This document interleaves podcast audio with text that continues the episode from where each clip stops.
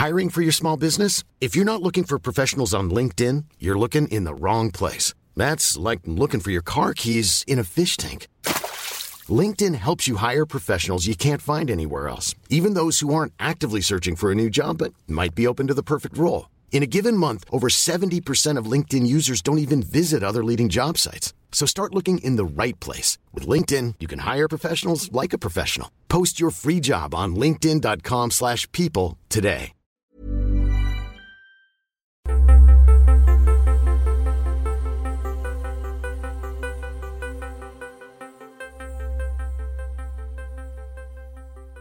The phrase for today is What are you doing? Kei te aha koe. Kei te aha koe is probably the most common way to ask someone what they're up to in Māori. The variants are e aha na koe and kai te aha koe, which is very similar to kei te aha koe. Uh, on the east coast of Aotearoa, New Zealand, some of the iwi there pronounce kei as kai. And some iwi prefer the other present tense, which is e ana. There are two present continuous tenses in Māori. Kei te verb or e verb ana. So on this podcast, I always teach the most common way, but I do give you those variants, and it's up to you to pursue them if you wish to learn about them or use them. So the question is, kei te aha koe? Kei te, we're using our present tense, just like our phrase, how are you? Kei te pēhea koe. Aha is our question word, which means what, and koe is you. At the moment, we're just introducing the singular pronouns, ahau, o, me, koe, you, ia, he or she. But I'll introduce the dual and plural pronouns uh, very soon.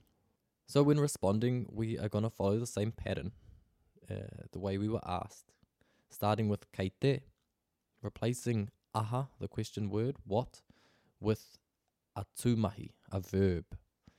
This is a good opportunity to build on your vocab. If you write down now, perhaps 10 verbs that you use regularly in your day to day interactions, and then find the Māori words for those verbs at maoridictionary.co.nz. And remember, when we respond, uh, koe, you needs to change to me. What are you doing? I am working, for example. Kei te aha koe, kei te mahi ahau. Mahi, work. Kei te aha koe, I'm working. Kei te mahi ahau.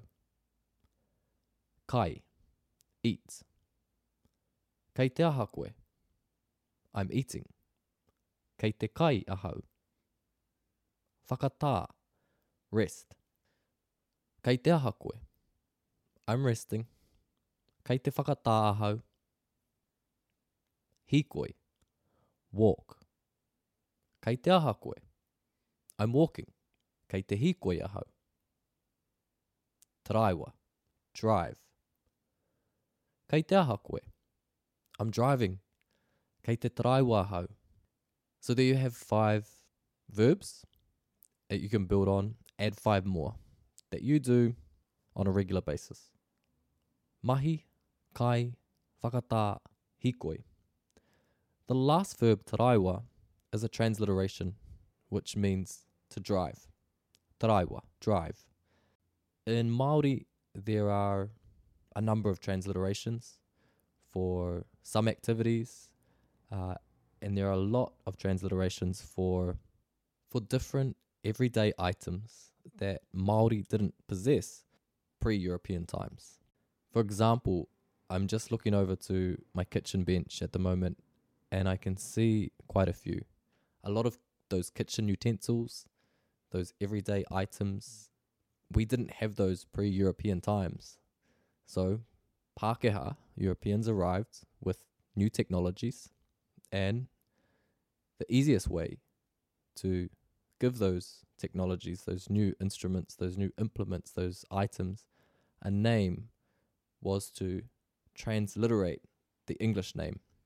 And so we have kapu for cup. We have peretsi plates.